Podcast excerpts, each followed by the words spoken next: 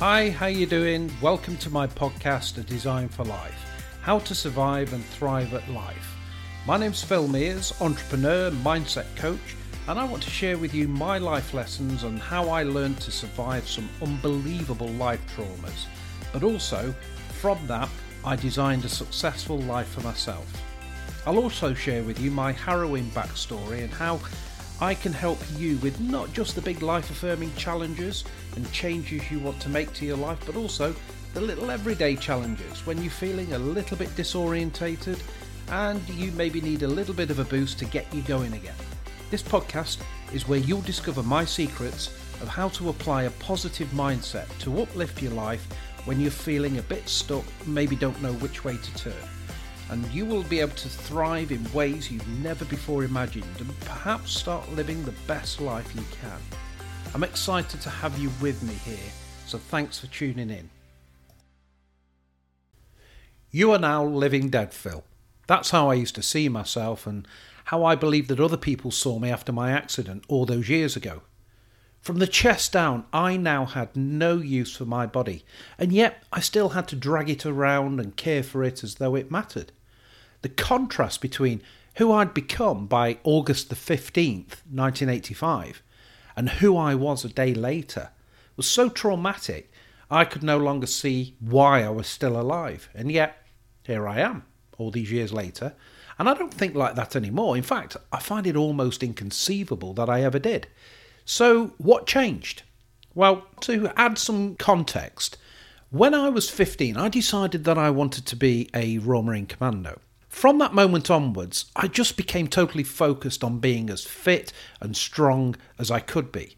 As a kid, I'd competed at inter school level in athletics and basketball, so I felt I was reasonably sporty, and that would give me a solid fitness foundation on which to build up my fitness. However, over the next two years, I would run and I would lift weights several times a week until I eventually joined the Marines at 17.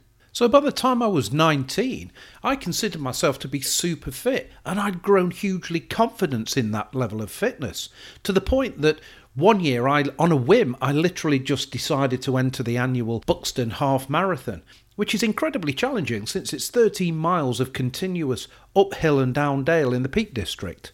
And I posted what I felt was a pretty good time. That's where I was at. So by August the 15th, I was super confident and super fit. Why am I telling you this? Well, on August the 16th, 1985, that all changed. As a result of my motorbike accident, I was left paralysed from the chest down, effectively losing the use, control, and feeling of 75% of my body. Now, for anyone, that would be a devastating blow, but in this super fit 19 year old, with all the self confidence that goes with that, on the cusp of a life full of adventure and excitement, it could be argued that it would be very difficult to survive something like that, mentally or physically. In episode one of this podcast, I have detailed what happened next and how I came close to not being here anymore. But in this episode, I'm going to shine a light on what I learnt about the process I went through as a result of trying to survive this major life trauma.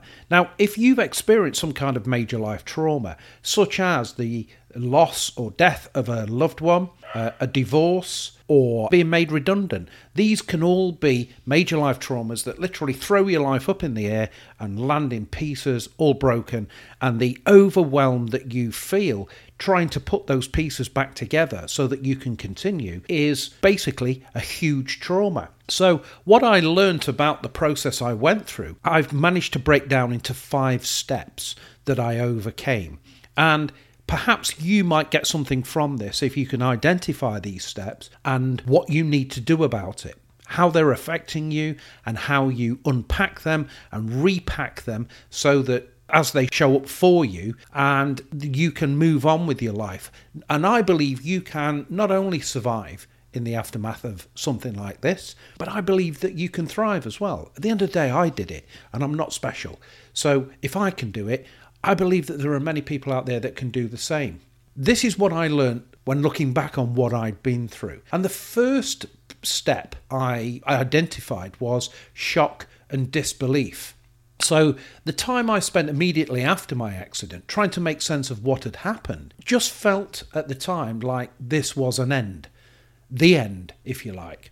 All I knew and believed about my life prior to my accident was gone. Everything I thought that was my life, being able bodied, and all that goes with that, would no longer be a part of my life. All that self confidence and self belief had gone. The two major aspects of being a paraplegic that impact on you first are one, not being able to walk, and two, not being able to feel anything below the level of the trauma, which in my case is nipple height. But the third realization, for me at least, was that this was never going to change. It was never going to get any better than this, which just served to magnify the impact on me and enabled me for want of a better phrase, to spiral.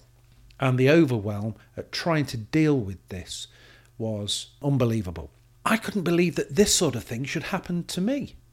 I remember thinking at the time, this is the sort of thing that happens to other people, not me. You often read newspaper reports, or you would hear on the news that a 19 year old man has been involved in a road traffic accident, as they used to call them then, and has life changing injuries. And then you think, poor fucker, and you move on with your life. But not for me. The disbelief never went away for quite a while. I would wake up in the morning and I would think, I just had the most awful nightmare. But at least it was just a dream.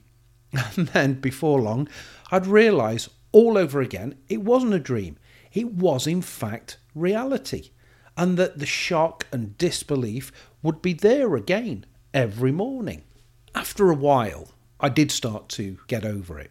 The single most effective practice that helped me in this initial phase of shock and disbelief was to speak with others that had been through the same experience. And I believe that whatever life changing trauma you may have experienced, talking to people who've been through the same thing will help enormously, whether it's the loss of a loved one, divorce, redundancy, bankruptcy, or some other significant event that's turned your life immeasurably. There is always someone that has found a way through. Right now, those are the people that you need to be around. I would absolutely recommend you find and you reach out and connect with people like this without delay. Don't try and resolve this stage on your own. I believe that that approach leads to anxiety, depression, PTSD. Talking with someone that is willing to allow you space and time just to vent will help. But the real breakthrough, I believe, comes from shared experience and talking with someone that has had that first hand experience of what you're feeling. So that's shock and disbelief. The next stage is fear. This was, for me, a combination of both the known and the unknown. What I knew about my condition was that I would forever be a wheelchair user with all the implications that involves. Just imagine, just for a second, indulge me, how your life would change right now if you had to live your life in a wheelchair. How would you live in your house? What would access be like? How would you get around your house? Could you drive your car? Would you still be able to do your job? How would it impact on your spare time, holidays, etc., etc.? The list goes on. What about not being able to feel any part of your body below chest height? The lack of control over your bodily functions, making sure you don't damage your skin because you can't feel it. Now add the realization that from this day forward, all of the above will never improve for you. Immediately, the fear you might be feeling is akin to how I felt at 19, with the majority of my life ahead of me. I still hadn't experienced so much, and I believed I never would. I feared missing out on so much based on what I knew about my condition. So that was the fear of what I knew. But then there's the fear of the unknown. Would I be more vulnerable to illness? How could I manage my bodily functions now that I had no control over them? Would I ever be able to socialise comfortably again? I mean, what about busy pubs, getting to the toilet? Also, being effectively four foot tall, and when the conversation in a busy pub is still two feet above your head. Would you be able to join in that conversation? Would I ever be regarded as a capable human being? Would I ever feel like a capable human being? Would I be considered attractive ever again? The list goes on. And so much of what we take for granted about being a normal, able bodied human would cause fear for us when taken away. I had to somehow suppress the temptation to descend further into this spiral of despair about my fear of the known and the unknown. And on top of this, I was given a prognosis of survival of just 20 years, if I was lucky. So I needed a reframe, and I needed one urgently. Talking to others with shared experience helps, but the mindset is all my own responsibility. So the reframe I chose was firstly to see my future as an indefinite training course, paralleling what I'd experienced during my commando training. And this begins by embracing the four elements of commando spirit courage, determination, unselfishness, and cheerfulness in the face of adversity. So the first two I knew I'd be comfortable with, just something that I found I was capable of doing. However, unselfishness and cheerfulness took a bit more work when you're so wrapped up with all your own needs that you become blind to the needs of those around you, it's hard to become unselfish, especially when you don't know when you'll be able to satisfy those needs again. So here, the reframe was simply just take what you need, but no more. Leave the rest for someone else in need, be it something tangible or something intangible. Greed is most definitely not good here. As for being cheerful, when you are going through hell, all I can say is, I'm still working on that. Not every day is a sunshine and roses. At the time of this huge fear of what was coming for me, presenting a sense of humour was a challenge, but it has practical implications. People are more likely to offer help to you if you come across as positive and cheerful in your demeanour, more so than if you don't. Help and support was something I was going to need a lot of. So there was motivation, and there still is today, to keep cheerful and to keep positive. So the third step that I had to overcome was sadness and grief. Now, as with any loss, there will be a period of sadness and grieving. And as such, I believe it's beneficial at first to allow the space to immerse yourself in these emotions, but without completely disconnecting from those around you. These emotions will come in waves at the most unexpected times, and so allowing yourself a safe space to engage with them will gradually release some of the pain that goes with that and I grieved hugely for the loss of my fit, strong, capable self, which I knew was gone and it was never going to return. Along with that, I felt I'd lost all my self belief and confidence, qualities that I'd only held for a couple of years, having had no confidence in myself growing up. So, what I'd begun to see as my new identity at the age of 19, being confident, being strong mentally and physically, was now completely shattered and more akin to the person I'd been growing up anxious, fearful, and pessimistic. And after all the work I'd undertaken in the last couple of years before my accident, the grief and sadness I felt was just overwhelming me. So, this was another mindset that I had to reframe urgently. So, what I did here was to imagine that the person I had been before my accident had died. Which sounds dramatic, but my reasoning was this if I imagined that that person was no longer around, I was more likely to move forward by focusing on the mantra that life goes on and that death comes to us all eventually. Whilst I would talk to some degree about my sadness with the closest people to me, I'd avoid that being my sole topic of conversation as people soon get sympathy fatigue and start avoiding you. So again, I had to embrace the fourth element of commando spirit cheerfulness in the face of adversity until I began to feel the grip of the sadness on me weaken. So, anger this is step number four that I started to feel. And you may feel the same thing. After suffering any major life trauma, we will inevitably begin to feel a degree of anger. You might feel anger at God for letting this happen to someone we care about or ourselves. The government, maybe.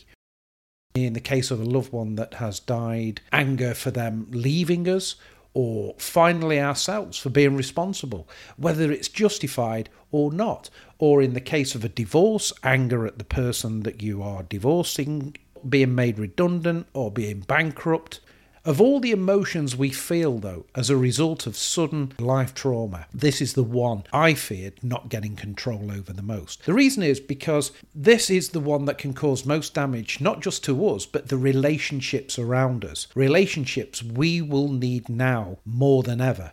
It's very difficult and dangerous to keep our anger internalized and not allow it to affect those who are closest to us, the ones that deserve our rage least. So somehow we have to control and dissipate our anger. Because one thing we must not do is keep it all in, never allowing it to escape. That's totally going to be destructive for us. So I had to find a way of getting rid of this anger. And this anger will show up at different times. So these are just three things that worked for me. Firstly, scream, swear, cry until I feel the initial rage is gone. I would do this, often leaving me out of breath or exhausted, even, the top of my voice screaming into a pillow so nobody could hear. What then? Once that initial feeling of anger and rage has been dealt with, you do feel exhausted. You do feel as though you've let something out. You've purged yourself of something. Then comes the difficult part of this next layer of anger, whereby it shows up when we're not expecting it. And if left unmanaged, then it can cement itself into your behavior, making it very difficult down the line to deal with. So the second process I adopt is to take the view that prevention is better than cure. And therefore, I would recommend to anyone else some sort of physically strenuous activity.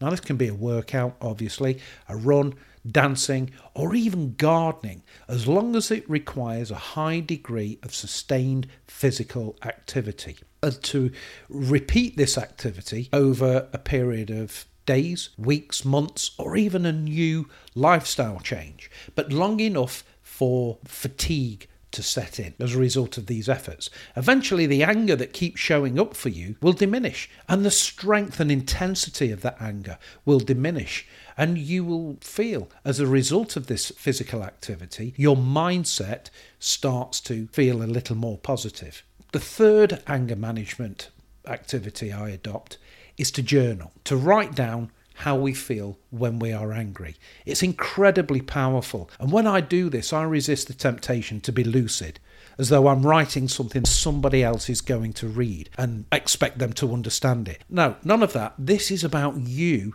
and you alone. So you just let your stream of consciousness dictate what you are writing because it's literally a purging exercise. If you do go back and read it, perhaps when you're feeling little more rational, a little more in control, the revelations of how your mind works when you are angry can often teach us an awful lot about how we truly are. And I've found that it gives us an insight into how other people must see us when we are at our worst. That's three stages I use to help dissipate some of that anger. And it really works for me. And I believe it can work for you. So the fifth stage is relief.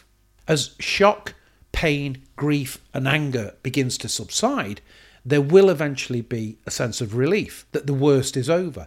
This is totally fine. However, I've known people to slip back into guilt because of the fact that they feel this relief. They feel they should still be grieving or feeling pain. And because they're not, they feel this guilt. If you've got this far, then you deserve the relief and to celebrate it because you have survived. Often we don't consciously think that we're surviving when we're going through something traumatic or trying to work our way through getting over a traumatic event. We just react to whatever is happening around us and how we feel at the time. But I find that recognizing and strategizing our actions and reactions will not only help us better survive intact, but also teach us some very important lessons about ourselves not just for the future, but for the benefit of our present self image. And this all helps build up our resilience. Understanding our behaviour often leads us to know we are stronger for us and for others, more compassionate, and more able to forgive ourselves for not being perfect, and therefore not allowing our mistakes, large or small, to convince us that we are somehow failing. And this is all part and parcel of building up this resilience. Resilience is going to be the key from moving beyond the survival stage to thriving. So, when we suffer a major life trauma, it can be a challenge to turn our focus inwards because we feel the priority should be all about what happened and dealing with the practicalities of repairing the damage it caused. But what of the damage done to us? If we don't repair that damage by being mindful of it at the time, then the negative long term effects on our mental and physical well being may never be repaired. Conversely, by learning about ourselves and our capabilities or limitations, we can have a better connection with who we are for now and the future should we experience something similar again. Again, resilience. At the very least, we'll be able to move forward with our lives with no regret and an understanding that we can't go back and change the past, so we have no choice but to move forward. And if we're going to do that, then why not do so with positivity and control? Now, I believe that if we can survive a major life trauma, then we can thrive. And I totally believe this mantra. And the reason I do is because when you analyze the effort it takes to survive and the mindset it takes, then all of that ability can still be harnessed in order to thrive. For example, one of the most important understandings that comes from surviving and retrospectively having survived is the fact that when you are or were going through it, you had no clue as to when it would end or whether it would get easier or harder before it ended. But you carry on with courage and determination. Well, if you project the same qualities into the mindset of thriving, then surely you are capable of the most amazing success, achieving the most incredible goals. The main difference, of course, between the two scenarios is that when you are surviving, you're often left with no choice, whereas to thrive is all about making a conscious decision to put yourself into the uncomfortable. So, to thrive, we should enjoy our comfort zone by all means but be prepared to get out of it before it makes us complacent and lethargic and we lose the connection with our strength and capabilities. So, surviving this major life trauma has made you stronger, has made you more capable. Use the inertia and your connection with these newfound strengths and capabilities to springboard into thriving. So, assuming that we have survived, how do we begin to thrive after such a huge life trauma? What did I learn from my experience of having had my accident? How did I move into thriving? The first place was consolidation. How it happened and how I dealt with it. How can I avoid something similar happening again in the future? And what were my strengths and weaknesses when overcoming the trauma? These are all honest questions we need to ask ourselves and listen to the answers we give ourselves. This is only a conversation we have with ourselves. There's no excuse for not being candid with the answers that we give. So the learning taught me that I was more resilient than I had first thought which helped prevents me from catastrophizing. So instead of focusing on losses, failures, and uncertainties and worst case scenarios, I now focus on my successes and am better able to consider best case possibilities. I found this practice particularly useful when I got made redundant some years later. Gratitude for what I have rather than focusing on what had been lost made a huge difference to my life. Life goes on for sure, we all know that, but we get to dictate how. And by giving thanks for what you have and being mindful of that on a daily basis, we're able to build up a positive future for ourselves with strong foundations and an unshakable belief in our abilities. So when I got made redundant, what I had to do was focus on my abilities and what I could take somewhere else. And with that mindset, I just got straight in action and I found another job, in fact, a better job. If I hadn't been made redundant, I would never have started my business 18 months later. The next stage on the road to thriving I would recommend is get moving. The important thing is, let's say, for example, you um, get made redundant or you become bankrupt. the best thing to do is to keep the habit of getting up each day at the same time and making sure you have things to do. Keep moving, don't stop, because getting going again once you've stopped is bloody difficult. When I had my accident, I found myself in a wheelchair. I not only had to get used to getting around differently, I had to get out and about for the sake of the mindset too. Being seen in public as a, wheelchair user was important for me to recognise that people might look at me, but actually wouldn't care about me either. But if I'd stayed away and focused on my vanity, then I may never have left the house again. And therefore, being out and about was beneficial for me to adapt to this new normal. And the same would be for you.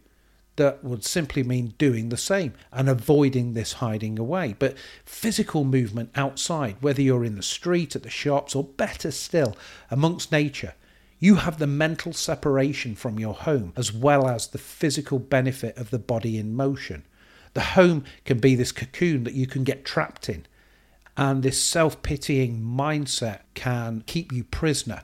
But being outside and the body being in motion, a combination of these two together allows a distraction from this potential self pity. This is what will help you move from survival mode to thriving mode. Of course, this only benefits us if we repeat the process consistently.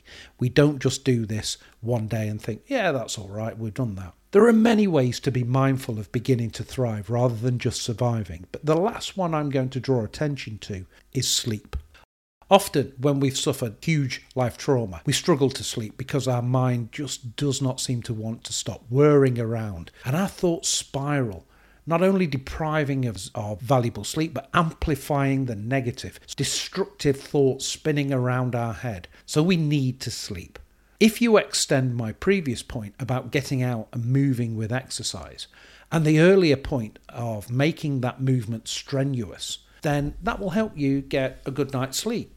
We can, however, improve our chance of that happening by soothing our mind before bedtime, by reading, meditating, or listening to soothing music, and not looking at screens for at least an hour before we go to bed. What I actually find soothing is the sounds of water. I love the sound of water. It's so relaxing, whether it's waves on a beach, running water in a babbling brook, or even the sound of rain. In fact, I've created a playlist on Spotify with all of these sounds. If I'm struggling to sleep, then I'll just put this on, set the timer for 30 minutes, let it play until I fall asleep. Works every time. Self care and stretch are the key elements I've found to thriving. Firstly, making sure we're okay mentally and physically and then stretching ourselves consistently so our abilities physically and mentally grow and our achievements increase. You have to have the desire to make it happen. The self belief from that will come. But you start with motivation and you build the habit into consistent behavior, ensuring when the motivation wanes, you have this newfound habit already established, and that will carry you forward. Allow yourself to be imperfect. Make mistakes, learn, be grateful for the positives you still have. Move often and stretch yourself when you do. Make your mind and body stronger by pushing them to do more than they are initially comfortable with. And then relax them both. Sleep. Take these actions consistently and you will thrive. The goals you have, the success you crave, and the achievements you desire will show up for you, and more besides, because we don't stop being in action. There is no finishing post where somebody puts a medal round your neck and says, Well done, now you can stop. We keep going. And you will succeed in any way you desire because you are not living the life you've settled for, you are aiming for the life that you have designed. And that is what I did. And if I can do it, then so can you. But thinking and dreaming will not climb the ladder. You need to take action. You start today, start now, do something, and keep doing it. And I wish you all the best in your actions. Take care.